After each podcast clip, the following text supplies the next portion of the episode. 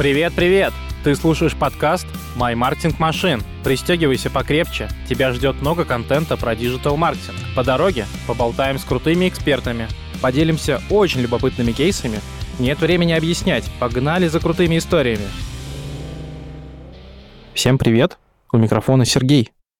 Вы слушаете подкаст «My Marketing Machine». Я рад слышать всех, кто присоединился к нашему третьему выпуску подкаста. Если ты еще не послушал предыдущие два, то бегом это делать. Мы подождем. Вернулся? Класс. Сегодня мы поговорим про супер интересную тему, но очень непонятную для многих, про контент-маркетинг. Для этого мы пригласили к нам в студию нашего коллегу Виктора Фещенко, который сейчас немножко про себя расскажет. Привет, дорогие слушатели. Меня зовут Вить Фещенко, я возглавляю группу контента в отделе маркетинговых коммуникаций Тинькофф. Видимо, я тут должен рассказать про свой бэкграунд и про свое прошлое. Было бы круто. Я окончил факультет журналистики МГУ и работал долгое время журналистом. Наверное, можно отметить, что я работал в издании The Village, секрет фирмы, где писал большие, интересные, нестандартные тексты. И потом начал постепенно двигаться в сторону нативной рекламы, чуть-чуть поработал в издании Republic, где этим занимался, и потом перешел в Тиньков. Интересный момент, что переходя в Тиньков, я о маркетинге практически ничего не знал. Меня позвали, собственно, за журналистские заслуги, поэтому первые несколько месяцев в компании мне было немножко тяжко, потому что я не очень хорошо ориентировался во всех терминах, задачах и всем таком. Но потом, когда освоился, пошло хорошо. Кайф. Ты, кстати, попадаешь вторым в подборку наших гостей, которые начинали свой путь с журналистики. Мне кажется, я начну вести эту статистику. Это... Интересно, кто же был первый? Да, это был первый выпуск. Давай следующим пунктом раскроем тему контент-маркетинга, потому что нас слушают молодые ребята, да и не молодые, скорее всего, кто еще не успел э, сталкиваться с работой с контентом, могут не знать, что это такое. Давай я сразу сниму с себя ответственность и скажу, что я сам-то не очень знаю, что это такое, и вообще определение контент-маркетинга, оно довольно размытое. Мне кажется, классическое его понимание — это тот контент, который бренды производят на собственных площадках. Например, это бренд-медиа или блоги в каких-нибудь существующих медиа, например, какой-нибудь Drive 2 или вот раньше было, не знаю, существует ли до сих пор Яндекс Q, раздел с вопросами и ответами, которые бренды часто поддерживали, отвечая про себя. Мне кажется, это классическое определение. А у нас в компании немножечко другое есть определение контент-маркетинга по крайней мере, то, чем занимаюсь я, не совсем подходит под то определение, которое я обозначил выше. Мы занимаемся, в первую очередь, внешней текстовой рекламой нашей компании. То есть мы работаем с текстовыми медиа.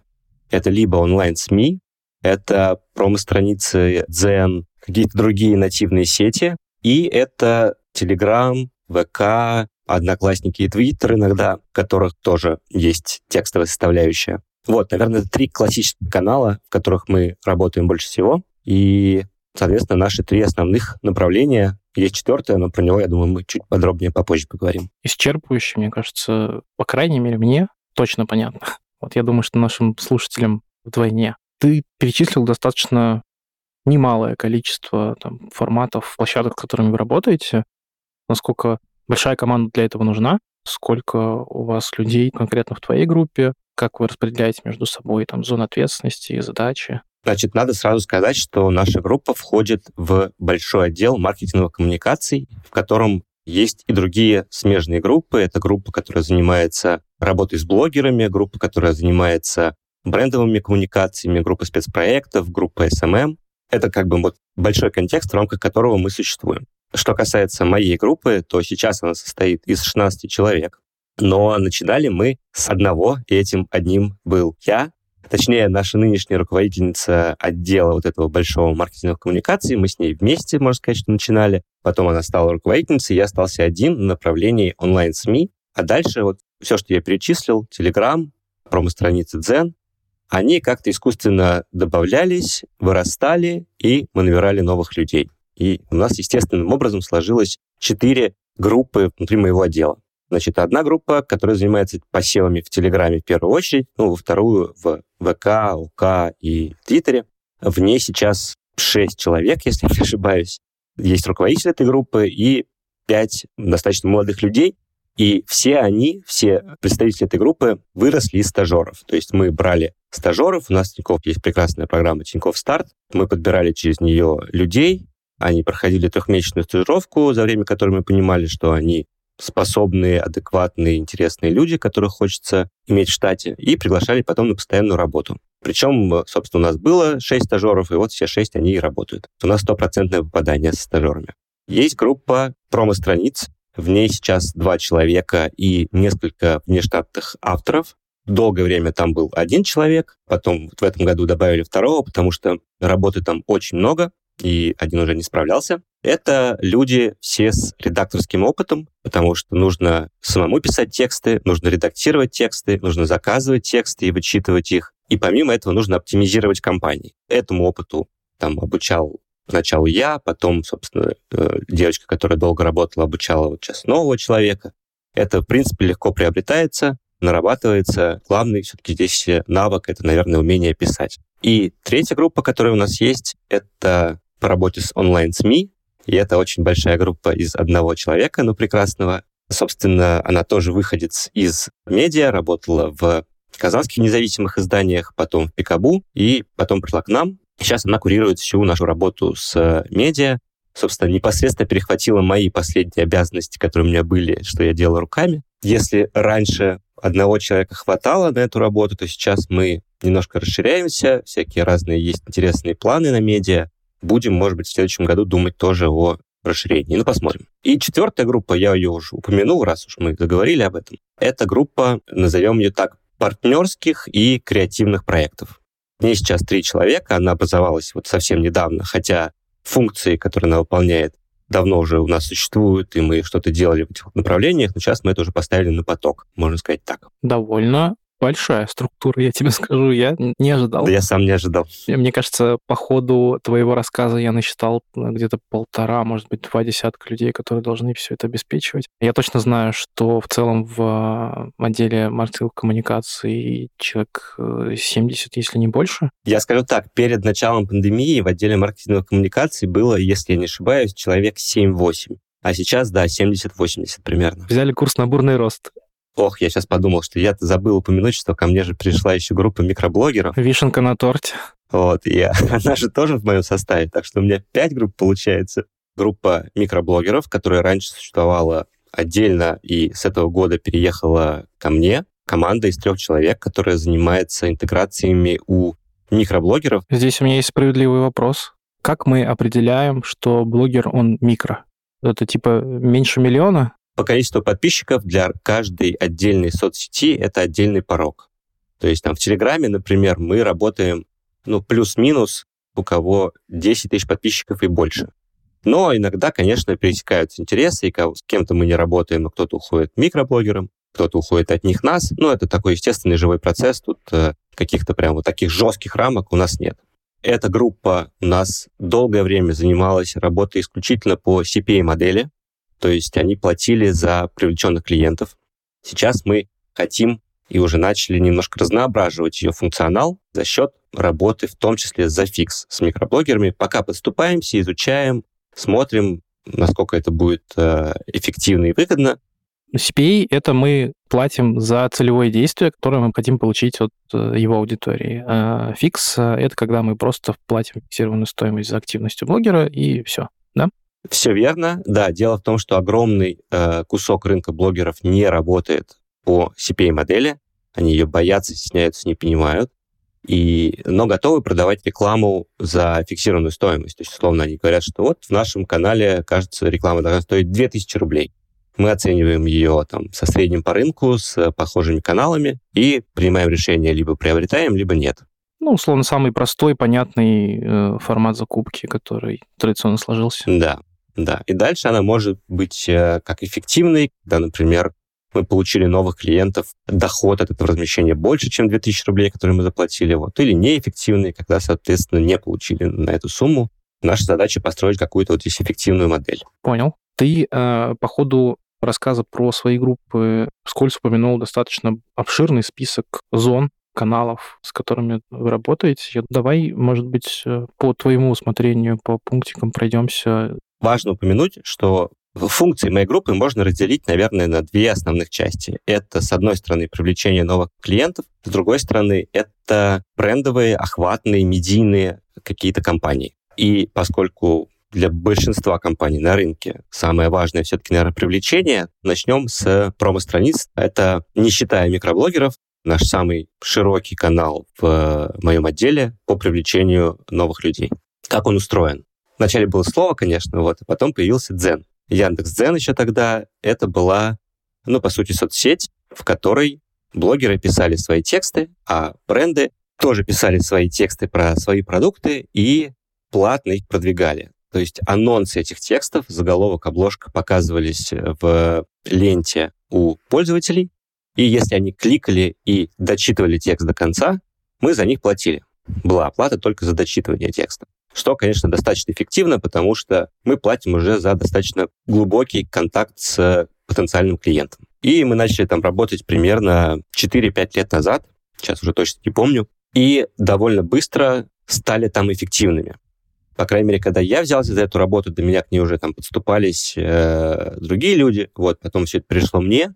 Я изучил, какие тексты работают наиболее эффективно, составил матрицу текстов и форматов, и заголовков, которые хорошо заходят, и начал ее постепенно переносить на другие продукты. То есть, условно, зашел у нас какой-то формат текста под карту Black, я его переношу на детскую карту Junior, например. Ну, то есть формат копирую, понятно, что обновляю все это с учетом продукта. И вот достаточно быстро мы набрали там большой объем текстов под разные продукты, которые хорошо крутились и приносили нам заявки и новых клиентов по приемлемой цене. Так мы работали в течение нескольких лет, собственно, до прошлого года, когда Zen был продан, а его функционал по платному продвижению текстов переехал в рекламную службу Яндекса и стал показываться уже в ней, мало чем отличаясь по внешнему виду от э, анонсов контекстной рекламы, но вместо лендингов мы ведем именно на чтение наших текстов. Принципы работы не изменились, то есть это по-прежнему тексты, в которых мы оптимизируемся по там, ставке за дочитывание, пытаемся тоже найти клиентов, но не только. Изменилась аудитория. То есть если в Дзене она, судя по всему, была чуть более высокодоходной, то в рекламной службе Яндекса, поскольку охват ее гораздо выше, чем охват Дзена, там аудитория совсем разная. Если смотреть на более глубокие метрики продукта, не только на заявки, но и на дальнейшее использование, то мы видим, что эти люди там чуть меньше в среднем пользуются продуктами, чем пользователи Дзена. Появилась необходимость стать чуть более кост-эффективными. Но при этом мы стали изучать активно пост-ю-эффект, который оказывают наши компании. Мы всегда подозревали, что он должен быть довольно неплохим, потому что все-таки это достаточно глубокий контакт с пользователем, гораздо глубже, чем в стандартных каналах привлечения, чем в медике и так далее. Потому что человек, который открыл текст хотя бы даже, пускай прочитал там один-два абзаца, он уже о продукте знает чуть больше и чуть глубже с ним знаком, чем э, человек, который просто увидел какой-нибудь баннер. И когда мы стали изучать PostU, PostU — это, то есть, не прямые заявки, это заявки, которые человек оставляет после того, как он, допустим, прочитал текст, не перешел на лендинг, но через 20 дней, условно говоря, вспомнил, что М, кажется, я хотел оформить себе дебетовую карту, и вот э, вроде бы Тинькофф Блэк хорошая. Прошел на наш сайт Тинькофф.ру, нашел там Тинькофф Блэк и оформил ее. Вот, и мы можем увидеть, э, что этот человек контактировал с какой-то из наших реклам, и довольно часто выясняется, что промо-страницы — это в цепочке контактов его довольно часто встречается. Я не буду называть э, процент, наверное, заявок, которые, постью заявок, которые мы получаем от э, заявок Class Click, но он довольно высокий. И оказалось, что, в общем, мы на самом деле более эффективны, чем мы и все остальные себе это представляли. Поэтому мы сейчас обращаем огромное внимание на PostU и стали рассматривать промо-страницы не исключительно как перформанс-инструмент, но и как инструмент бренд-форманса и охватов, потому что мы понимаем там среднее по больнице, сколько у нас приходит постью заявок, и мы, соответственно, понимаем там, э, что все наши усилия, все наши тексты, они, в общем-то, работают на э, общее дело, на привлечение новых клиентов, на изменение лояльности к э, нашей компании. И это, соответственно, дало нам возможность и больше тратить, и больше получать из этого канала. То есть у нас вот такие одновременно две разнонаправленные тенденции там случились. с одной стороны, некоторое ухудшение портрета пользователя из-за переезда в РСЯ, с другой стороны, улучшенное понимание эффекта промо-страниц. Вторая тенденция, она сильнее и, можно сказать, что побеждает первую. Я позволю себе задать немножко душный вопрос. Если сравнивать промо-страницы с другими бренд-форматами, которые мы используем в охвате, CPM там дороже или выходит дешевле? Это зависит от формата, потому что промо-страницы сейчас активно развиваются, вводят много разных форматов, в том числе медийных, и по самым лучшим и интересным из них CPM дешевле, чем в остальных каналах. Иногда он получается 10 копеек за CPU, то есть за уник с частотой 3. Вот. Это, конечно, очень крутой результат. Но это не всегда возможно, не для всех продуктов. То есть везде есть свои ограничения, и мы используем разные модели, то есть иногда он бывает и выше. Я бы сказал, что, наверное, вот, в принципе, CPU всегда остается дешевле рубля, что, мне кажется, хорошим показателем. Но вот там в пределах 10 копеек рубля это показатель скачет. Часто у нас нету такой прям сверхцели показать именно дешевый CPU или CPM, вот, э, мы все-таки понимаем, что нам интереснее человека загнать внутрь статьи, чтобы он ее прочитал, поэтому мы там по другим показателям оптимизируемся, и, соответственно, CPU повышается. Класс. Я думаю, что если нас слушает кто-то из действующих специалистов э, и ищет точки роста, записывайте. Но не копируйте полностью. Абсолютно верно. Давай перейдем к следующему. Давай расскажу про Telegram. В Телеграме у нас идет работа скорее такая реактивная. То есть к нам приходят продукты с заявками на посевы каких-то либо их э, фич в рамках какой-то большой компании, либо с э, желанием анонсировать какую-то новую историю, которая в рамках продукта произошла, либо с акциями какими-то, в основном перформансными, то есть направленными на привлечение. И мы, соответственно, подбираем каналы, в которых рассказываем об этих историях. Работа в Телеграме тоже довольно сильно поменялась в этом году из-за закона о едином операторе рекламных данных.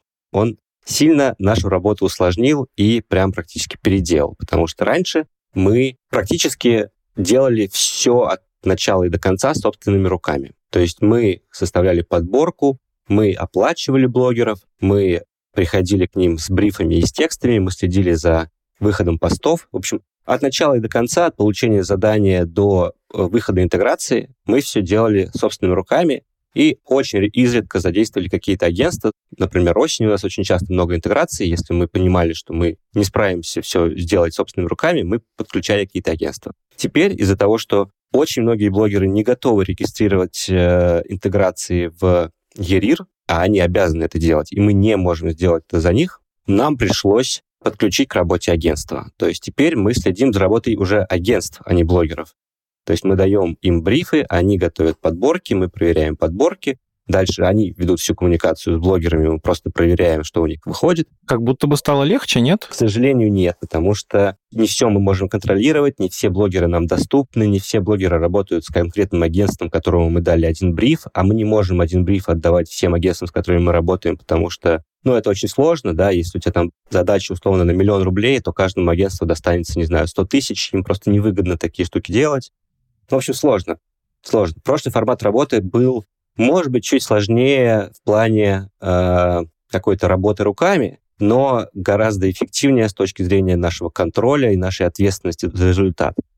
Вот. Ну, что делать? Приходится подстраиваться. Мы провели не так давно тендер. 24, по-моему, 25 агентств в нем поучаствовали, которые хотят с нами работать. Мы отобрали где-то 4-5, плюс к тем, с которыми мы уже работали, то есть плюс там еще к трем-четырем. Вот. И сейчас тестируем э, работу с ними в итоге надеемся прийти, то есть понятно, что это долгий процесс, который начался там, знаю, в феврале, в марте, вот он сейчас до сих пор еще продолжается, то есть некоторыми агентствами, которые победили в тендере, мы еще там на стадии подписания договоров и отдали им только первые задания какие-то. То есть этот процесс долгий, и э, я очень надеюсь, что к концу года мы уже окончательно притремся, все бюрократические задачи завершим и уже сможем тестировать все там 10 агентств примерно, с которыми мы продолжим работать. У меня еще есть мысль неочевидная, она вот мне сейчас в голову пришла по поводу э, того эффекта после введения закона об э, ОРД на нашу работу. На себе я это почувствовал, потому что раньше, э, например, если я запускаю рекламу в социальных сетях э, или в контексте где-нибудь, да, там в сетках контекста Яндекс, например, мой рекламный креатив, да, там баннер, э, по закону о рекламе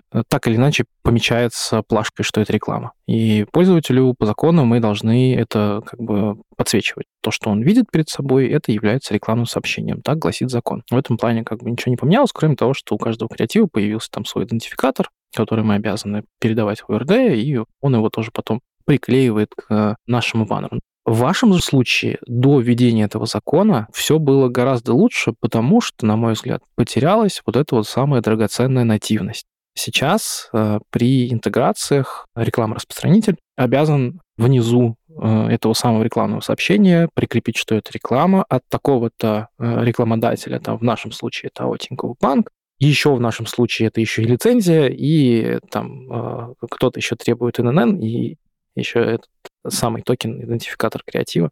И вот здесь, как бы, мне кажется, побольше заэффектило на вас.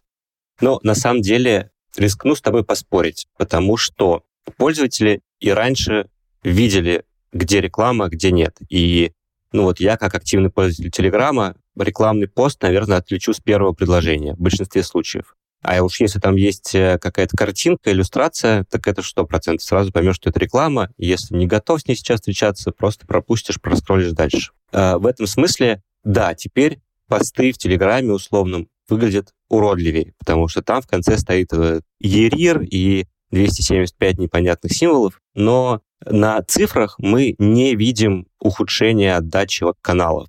Ну, то есть мы видим в среднем, что в каналах новой аудитории появляется не так много, и она постепенно выгорает, и поэтому у нас там цифры немножечко падают регулярно. Но из-за ОРД мы не увидели какого-то прямо резкого падения, за исключением того, что мы теперь вынуждены работать с агентствами, с их комиссией, и, естественно, есть поправочка на то, что мы теперь больше тратим на интеграцию того же самого блогера, чем раньше за счет этой комиссии. Возможно, ты прав, но всегда нужно делать э, поправку на то, что э, мы с тобой работаем в индустрии, и мы не репрезентативны. Это сложное слово, которое всегда нужно держать в голове. И, возможно, пользователи раньше чаще считывали э, рекламные сообщения как нерекламные, но, возможно, ты тут скорее прав, чем нет.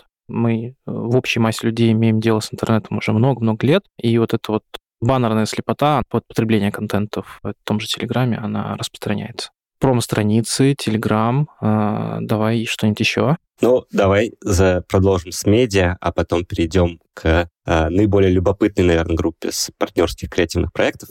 Можно рассказать про медиа, что это канал, который вообще-то был самым традиционным для э, моего отдела. То есть, когда вот я и Катя, моя начальница, начинали заниматься нативной рекламой, мы в первую очередь обрабатывали именно медиа.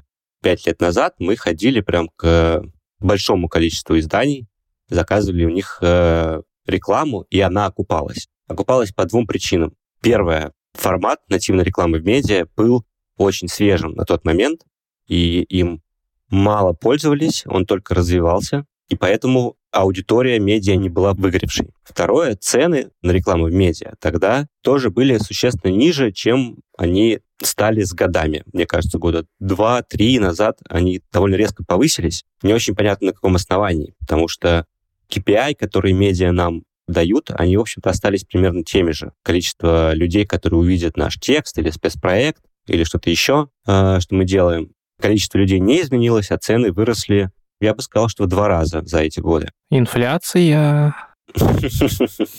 Да, но в других каналах она не так все-таки отражается. Возможно, это какой-то отложенный эффект. На мой взгляд, в ближайшей перспективе мы неизбежно увидим стоимость э, выше, чем она была раньше во всех там форматах, каналах и так далее. Ну, я думаю, что постепенно этот процесс идет везде. В медиа просто он произошел, на мой взгляд, опережающими темпами. И здесь я бы в первую очередь винил не инфляцию, а рост спроса, потому что другие компании поняли, что это эффективная история, в которую можно вкладывать деньги и получать результат, и стали это делать. Вот. Но это не главная проблема в работе с онлайн-СМИ. Главная проблема, наверное, случилась 24 февраля прошлого года, в результате чего многие медиа, с которыми мы раньше работали, к сожалению, стали для нас недоступны. Вот, поэтому у нас круг э, медиа за последний год, с которым мы работаем, он достаточно сильно сократился. Но зато мы стали больше задействовать медийные форматы медиа. Если раньше нас интересовали исключительно какие-то интересные интеграции, начиная от статей, которые мы всегда старались сделать э,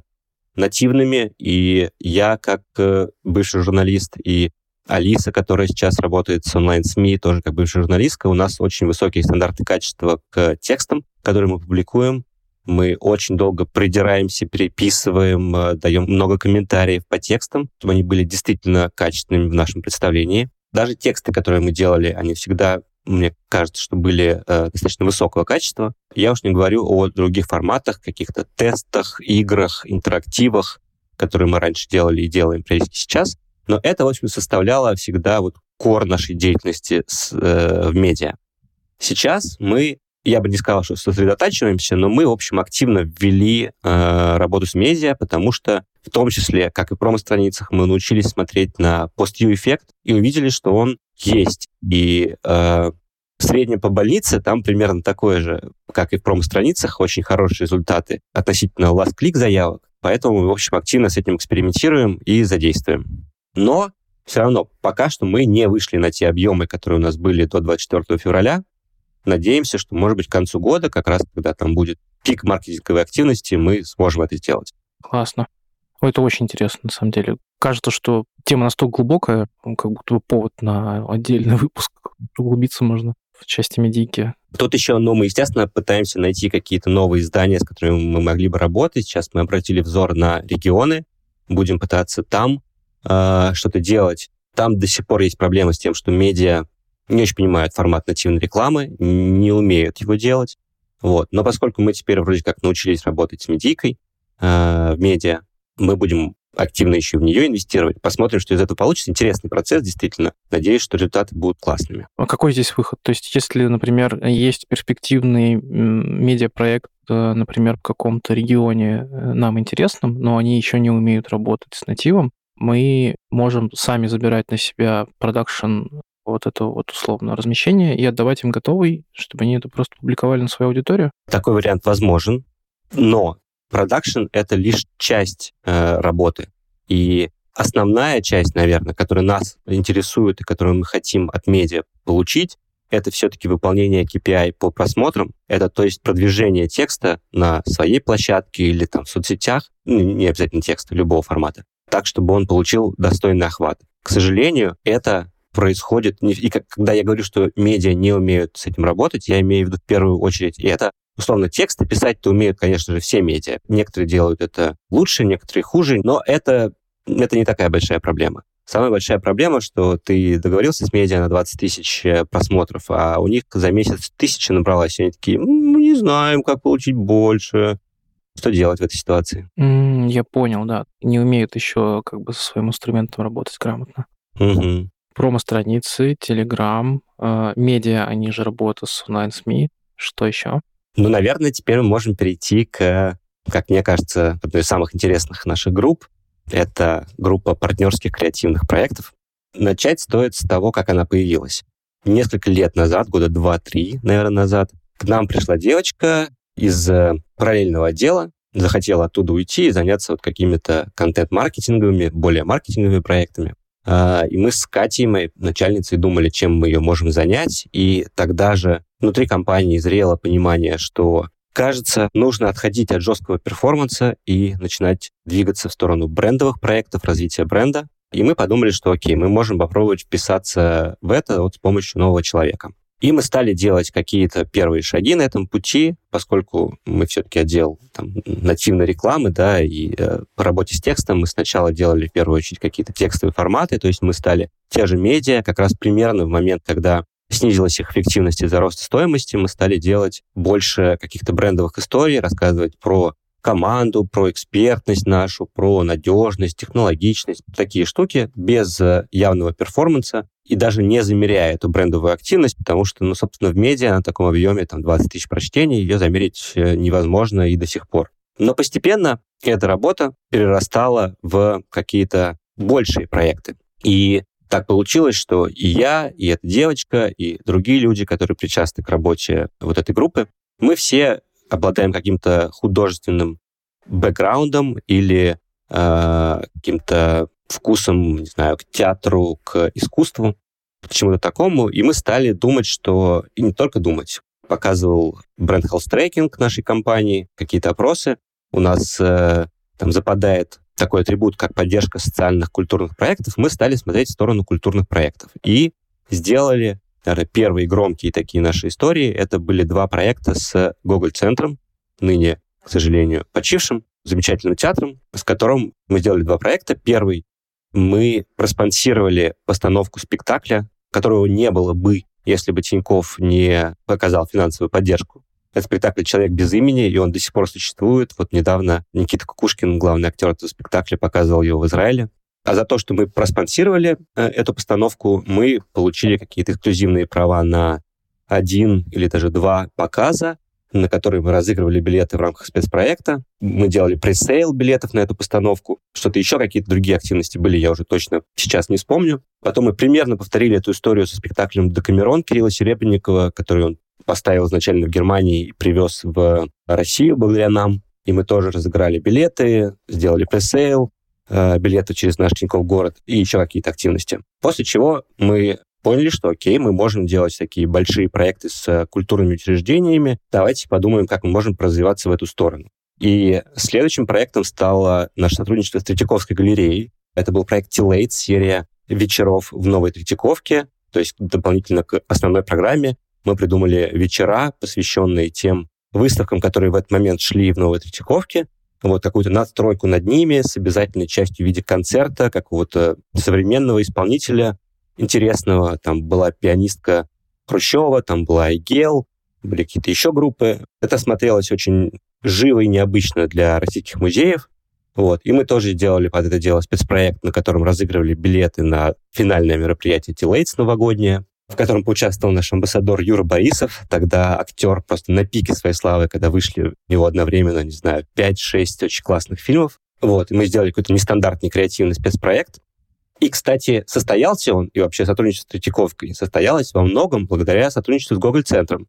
Потому что, когда мы пришли к ним на переговоры, они сказали, да, мы видели ваш проект с Гоголь-центром, это, конечно, супер, такого мы вообще никогда на рынке культурного маркетинга не видели. Давайте мы с вами попробуем посотрудничать. Мы, конечно, государственное учреждение, с нами будет сложно, и было сложно, но вот мы хотим попробовать, это прям очень интересно.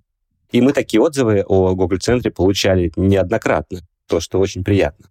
Проблемой всех этих проектов, что Гоголя, что Третьяковки, первый, было то, что они, в общем-то, достаточно локальны. То есть аудитория культурных проектов, она все-таки не такая большая, и достучаться до нее стандартной интернет-рекламой довольно сложно. Поэтому охват у них был не такой большой. Я думаю, что те, кто были охвачены этим проектом, те, кто реально заинтересован там в театре, в музее, культуре, они, я думаю, очень порадовались, и э, у них атрибуты нашего бренда выросли очень хорошо. Но все-таки это какие-то довольно локальные штуки, при этом платишь ты, естественно, достаточно дорого, потому что это Третьяковка, это Google центр Но мы стали думать о том, как же все-таки сделать из этого что-то более масштабное. Мы сделали в прошлом году еще один проект Третьяковской галереи, который, как нам кажется, ну, не только кажется, мы знаем это на цифрах, окупился, а может быть, даже окупился наши предыдущие усилия. Мы сделали пять дизайнов карты Тинькофф Black в дизайне шедевров из Третьяковской галереи. Пять потрясающих дизайнов. Это они настолько офигенные. Я, я когда видел анонсы, я прыгал э, от счастья, потому что это выглядело очень красиво. Спасибо большое, Сергей, очень приятно слышать. Да, действительно, Э, мне кажется, дизайны удались. Там были картины э, Мишки в сосновом бару, Демон, Девочка с персиками, Аленушка. Те картины, с которыми мы все выросли, которые мы все очень хорошо знаем и любим, вот, появились на банковских картах. И это сотрудничество состоялось как раз ну, на 99% благодаря тому, что мы до этого сделали с Третьяковской галереей T-Lates, а до этого сделали Google центром И они готовы вот такой проект тоже с нами сделать, перформансный, да, и мы под запуск этих карт устроили самую мощную э, нашу акцию на привлечение под Тинькофф Black, вечное бесплатное обслуживание, которое практически всегда окупается. И раздали очень много этих карт, очень много. Там цифра с большим количеством нулей. Мы поняли на этом примере, что мы можем совмещать культурные проекты с э, привлечением и при этом еще и с работой на бренд. Вот, и стали двигаться. Очень интересно, что внутри э, вашей группы родилось отдельное направление, и ты его вот, очень классно охарактеризовал как проекты культурного маркетинга. Мне очень понравилось.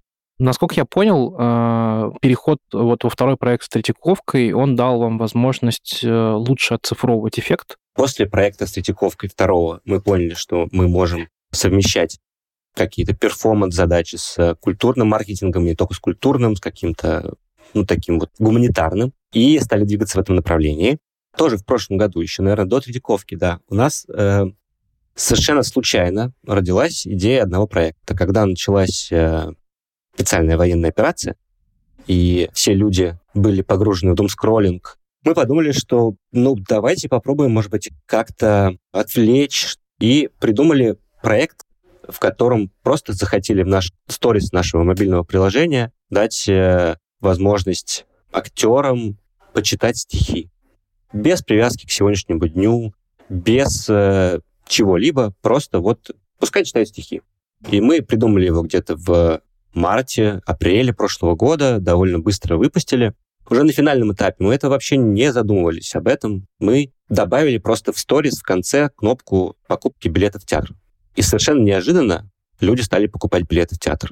Из этого проекта переходя. И проект, который стоил, ну, копейки, потому что мы снимали это собственным видеопродакшеном, там были траты на производство, но небольшие. В общем, проект окупился прилично, удивительным образом для нас. А была какая-то связка с э, читающим актером? Типа, там, читает Никита Кукушкин, и мы открываем по кнопке подборку с э, теми спектаклями, в которых он участвует? Или мы просто показывали раздел? Нет, на самом деле связки не было. То есть у нас вот читали наши амбассадоры на тот момент Никита Кукушкин и Юра Борисов и несколько актеров театра «Практика», но вели мы все равно в просто раздел «Театр». Может быть, на некоторых э, сторис мы вели в раздел «Театра «Практика», но это точно не превалировало. То есть покупали билеты просто в театр. И, естественно, когда мы почитали результаты у команды, которая занимается развитием э, Тинькофф города, у старей, у нас появилось желание сделать какую-то новую итерацию. Раз уж так хорошо зашло, почему бы нет? В общем, после первой итерации мы решили сделать вторую, в которой актеры театра «Практика» читали отрывки из школьных произведений с какими-то интонациями, половина из которых были так или иначе связаны с какими-то банковскими финансовыми штуками. Например, когда троллишь мошенников по телефону или когда тебе одобрили ипотеку. И это получился довольно смешной проект, последней истории с которого мы тоже давали ссылку на покупку билетов. И люди снова стали их покупать, и снова проект окупился значительным запасом. Более того, это еще и вечно зеленый контент, который можно повторять с определенной периодичностью, и мы его снова повторили в мае в наших старях и получили еще какие-то дополнительные цифры. Я уже, честно говоря, даже их не видел, ну, догадываюсь, что они тоже наверняка хорошие. И таким образом мы открыли какое-то новое совершенно направление для нас. Это производство артовых, культурных, э, необычных, креативных проектов для нашего мобильного приложения, для старей. Стали, в общем, развиваться и думать в этом направлении.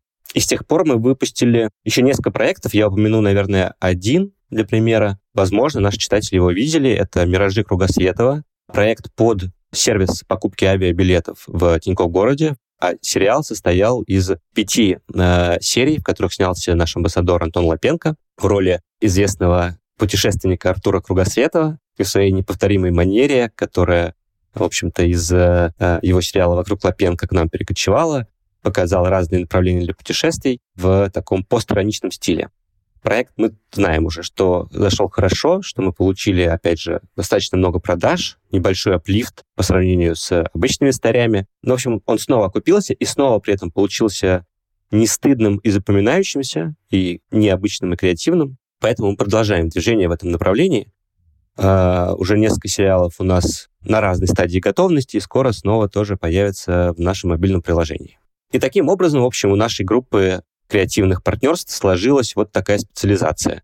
С одной стороны, это сторис для мобильного приложения, с другой — это большие необычные партнерства. Вот после Третьяковской галереи у нас э, таких крупных проектов не было, разве что партнерство вокруг профориентационной игры для детей, которая у нас была запущена некоторое время назад.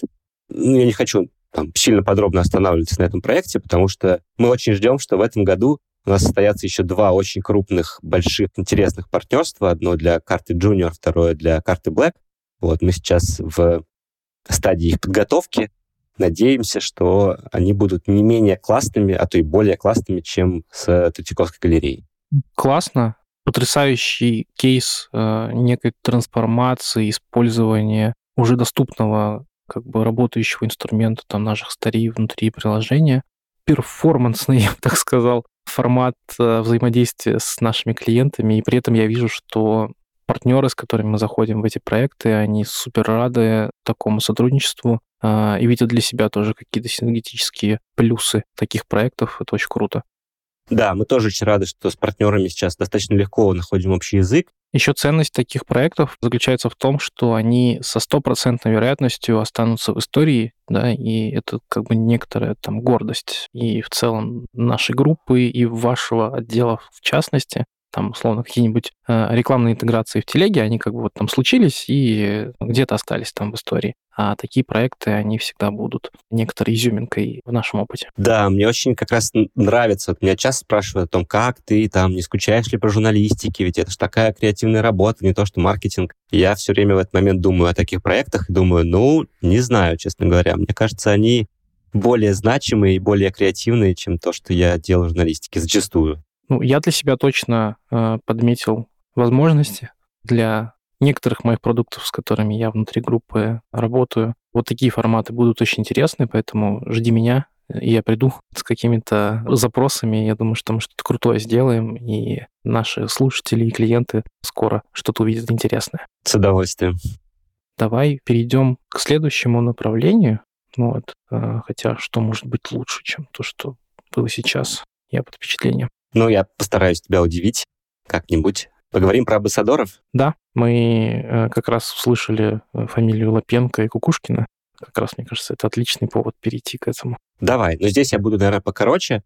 Вот в период, когда мы занимались первыми брендовыми нашими историями, мы также подумали там в целом по банку, что нам нужны какие-то амбассадоры. У нас не было большого опыта в том, по какому принципу их выбирать мы там самостоятельно вот с э, моими коллегами по группе накидали какие-то варианты.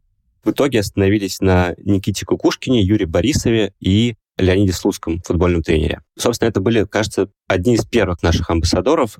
Были еще до этого амбассадоры от команды, которая занимается телерекламой, если я не ошибаюсь, там э, Даниил Медведев, теннисист, для маркетинга они стали первыми, а мы стали первыми, кто стал их подписывать. Но довольно быстро мы поняли, что работа с амбассадорами, конечно, требует другого уровня погружения. У меня не было для этого никакого выделенного там человека, вот, и мы там как-то довольно хаотично это делали.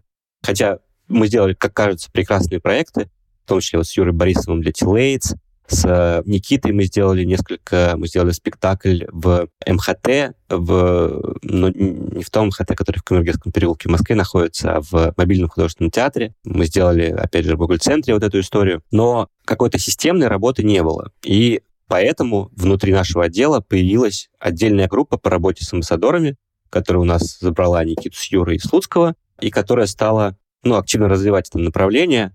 И мне кажется, вывел его на прям какой-то отдельный высокий уровень.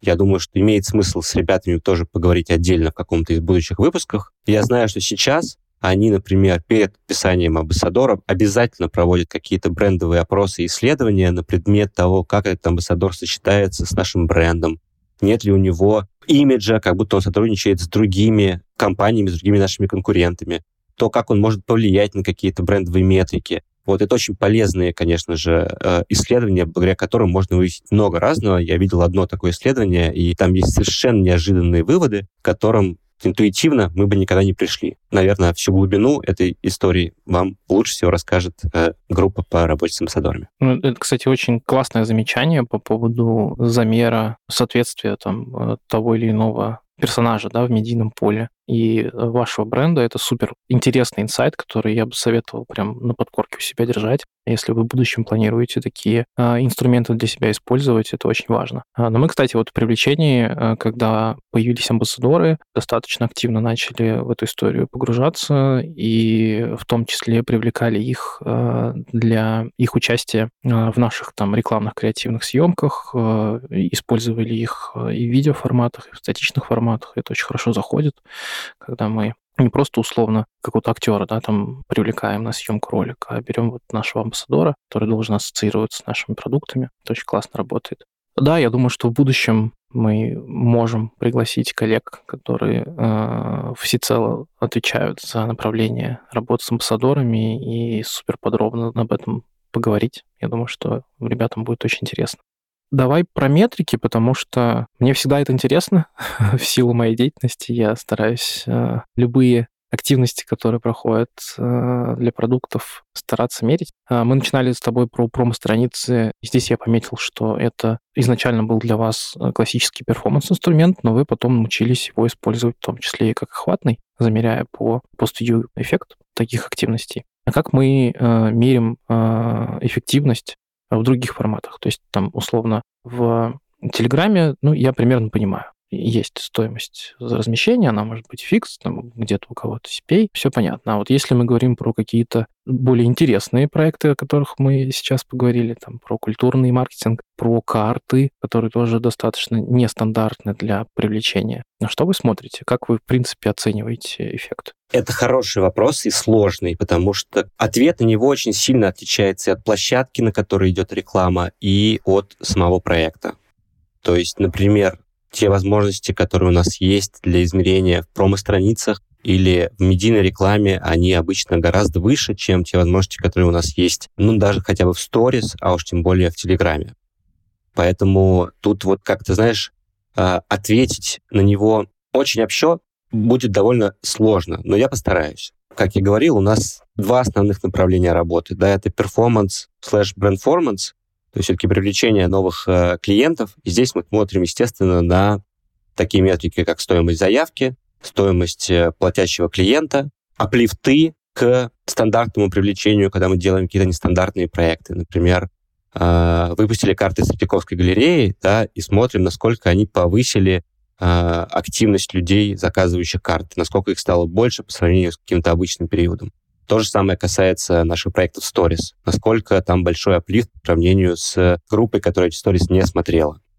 Вот. А, что касается брендовых историй, то тут все, конечно, гораздо сложнее, и у меня есть некоторое недоверие к некоторым инструментам, которые мы используем для оценки брендовых активностей. Здесь, опять же, наверное, лучше всего было бы привлечь группу по работе с брендовыми коммуникациями, которые, собственно, смотрят и измеряют эти активности, вот. Но, в общем, стандартные приемы, которые мы используем для оценки, это BLS после проектов, да, это какие-то опросы, в том числе телеопросы, это дашборд э, с одной из социологических компаний, которая измеряет здоровье бренда по разным атрибутам, и на которое, соответственно, влияет ну, практически все, все наши коммуникации и вся наша реклама, которую мы делаем. Э, не только мы, это делают все.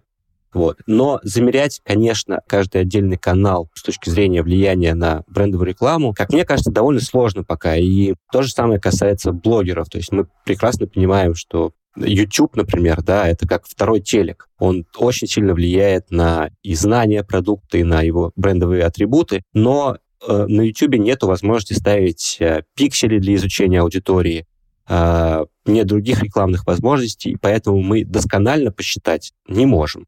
И не факт, что сможем когда-нибудь. Поэтому тут э, приходится время лавировать, придумывать какие-то нестандартные ходы, но что-то мы из них получаем, какое-то знание, но не всегда. По поводу замера лифтов я с тобой полностью согласен. Про недоверие. Э, на мой взгляд, когда мы хотим увидеть э, значимый эффект именно от той активности, которую мы провели, в теории у нас должна быть бесшумная структура проведения теста. Нужно просто остановить все активности внутри группы Тинькофф, сделать э, проект, э, замерить его эффект и снова возобновить другие активности. Но в такой гигантской структуре, как мы, это невозможно. То есть э, мы всегда будем получать наложенный эффект всех других активностей, которые проходили параллельно. То есть, условно, там сделали классный проект внутри культурного маркетинга там с э, Google центром, да, э, широко его промили, и потом замеряем эффект, но э, параллельно с этим, там, условно, у нас была большая компания по продвижению там Тинькофф Мобайла, например, э, или там еще других продуктов, и они эффектят всегда, потому что аудитория имеет достаточно э, большую частоту касания э, вне тех активностей, которые у нас э, в моменте вот в фокусе в рамках э, конкретного исследования. Да, полностью с тобой согласен. Это как раз э, один из главных мешающих факторов для подсчета наших э, брендовых активностей, и он действительно невозможно его, на него повлиять. Мы никогда не остановим всю рекламу в других каналах. Угу. А какие-то вот прям типа доступные э, метрики внутри нашей экосистемы э, мы смотрим? То есть, например, там условно, э, вот ты рассказывал про сторис и э, идею с введением на раздел э, в театры, мы, соответственно, мерим эффект в росте э, покупок билетов, да? Да, мы смотрим прямые продажи билетов через сторис, мы смотрим э, непрямые, ну, то есть пост-ю, можно сказать, э, продажи билетов. Мы сравниваем их с предыдущими старями, с просто э, группы людей, которые не видела эту сторис, но купила билеты театра, то есть сегменты э, примерно одни и те же. Да, мы, конечно, это как можем изучить, изучаем. Классно, да.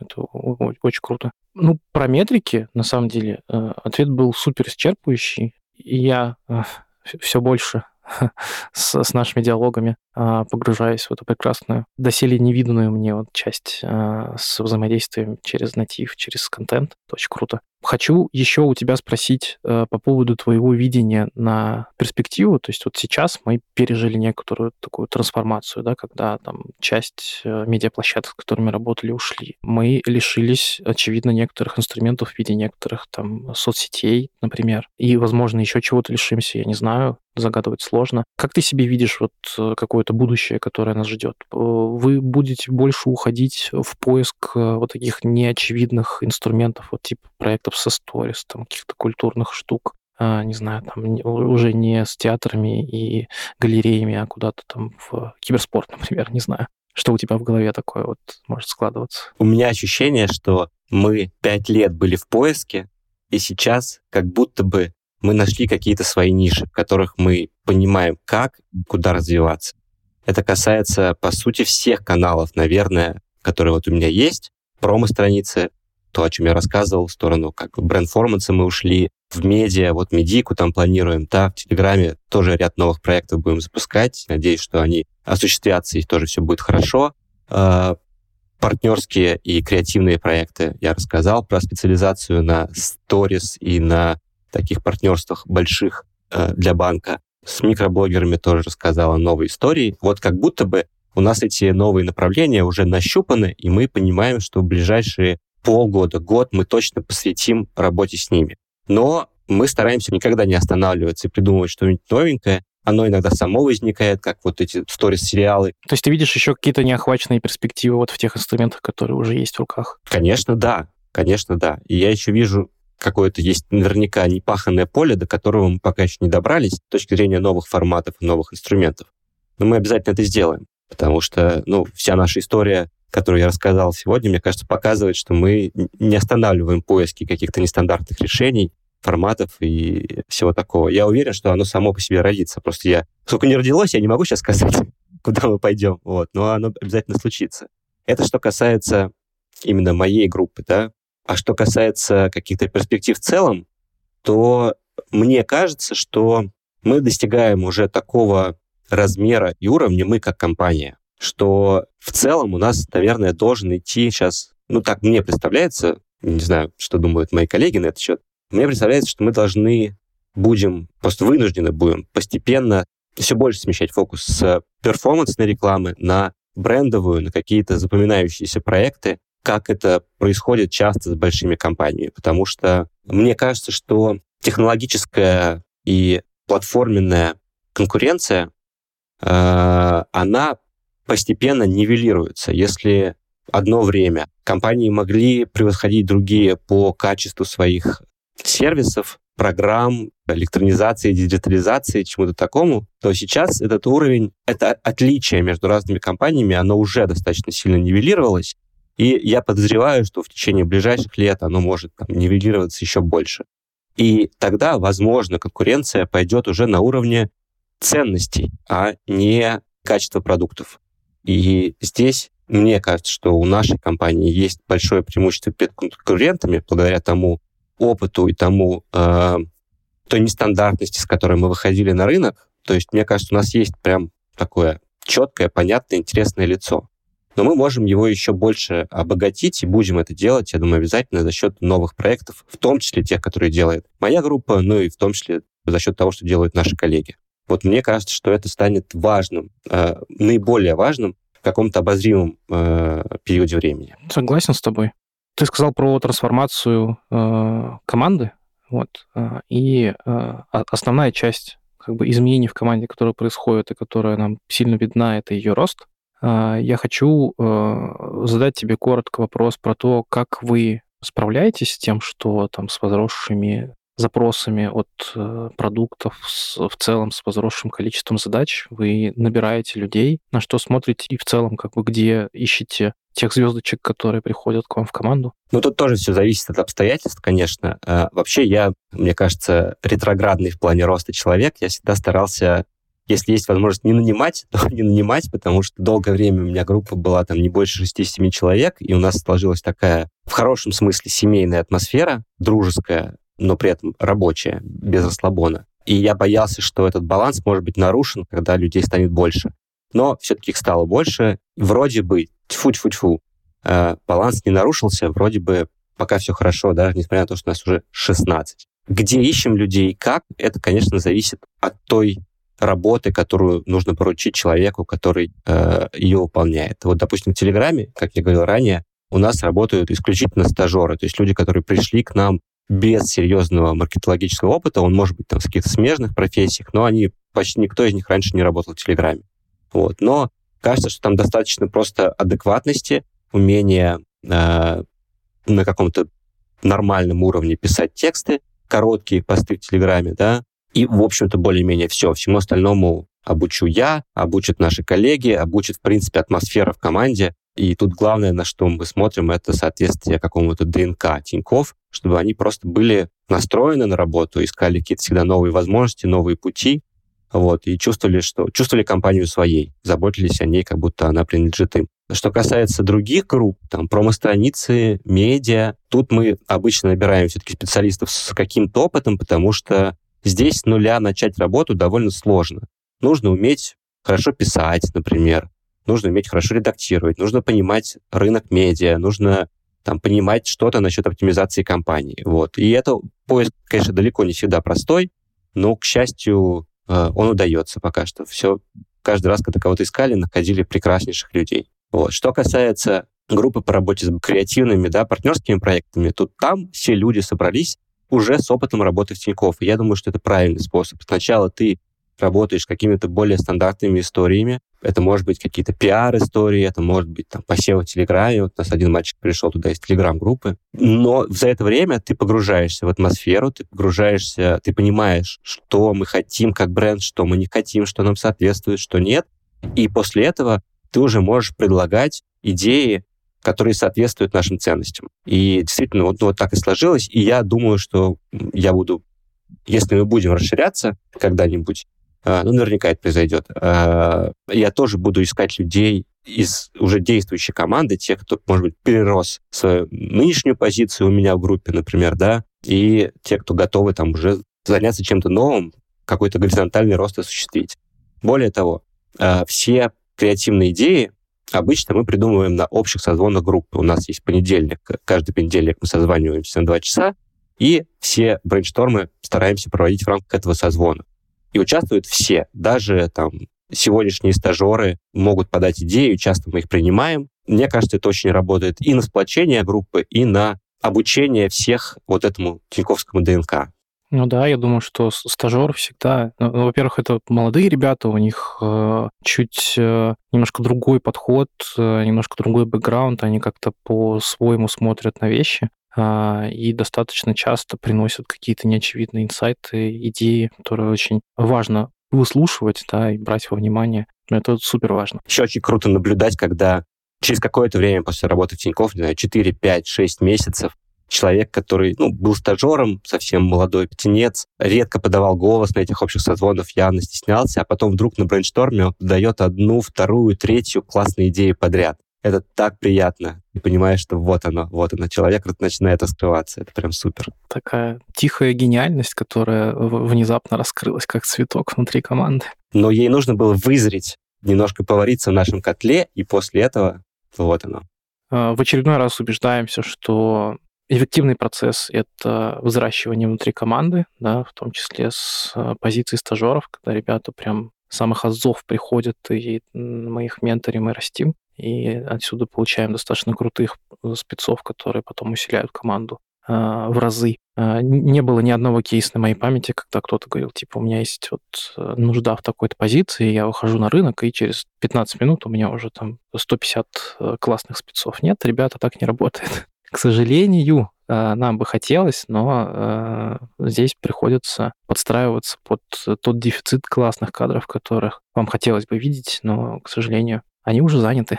Традиционно мы под конец выпуска просим у нашего гостя какие-то рекомендации с точки зрения классных книг, а, может быть, подкастов, фильмов, которые, на твой взгляд, ценны с точки зрения там, миропонимания, личностного роста.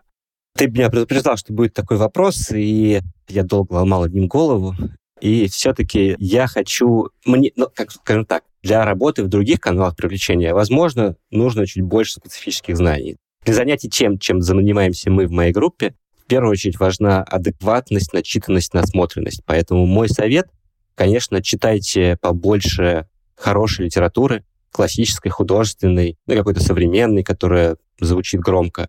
А, слушайте самые классные подкасты, например, подкаст МММ. Смотрите какие-то классные фильмы. Я могу сказать, что вот два моих любимых фильма — это «Великая иллюзия» э, Ренуара и «Касабланка». Очень вам их рекомендую. Книжки, ну, не знаю, у меня очень много любимых книжек, сложно выделить одну-две. Просто делайте этого побольше, пока у вас есть время, пока есть запал, и это обязательно вам поможет. Даже если вы не будете работать в маркетинге, в любой сфере. Да. Спасибо большое. Последнее. Где высматривать и следить за крутыми проектами, которые вы делаете, за потрясающими кейсами для там, наших слушателей и клиентов, чтобы мы не упускали это все? Мне кажется, телеграм-канал Тиньков официальный, он более-менее покрывает все наши активности, и там, если следить за ним, можно не пропустить ничего. Так что все подписывайтесь. Ну, я бы еще добавил про сторис в нашем э, приложении. Там всегда есть э, тонны всего интересного, и иногда вы можете поймать классные проекты, которые делают ребята. Спасибо тебе большое. Спасибо тебе. Э, я был очень рад получить от тебя мегатонну просто полезных кейсов и разобраться в том, а, что же такое натив контент-маркетинг внутри Тинькофф. Спасибо тебе, спасибо слушателям. До скорых встреч. Пока-пока.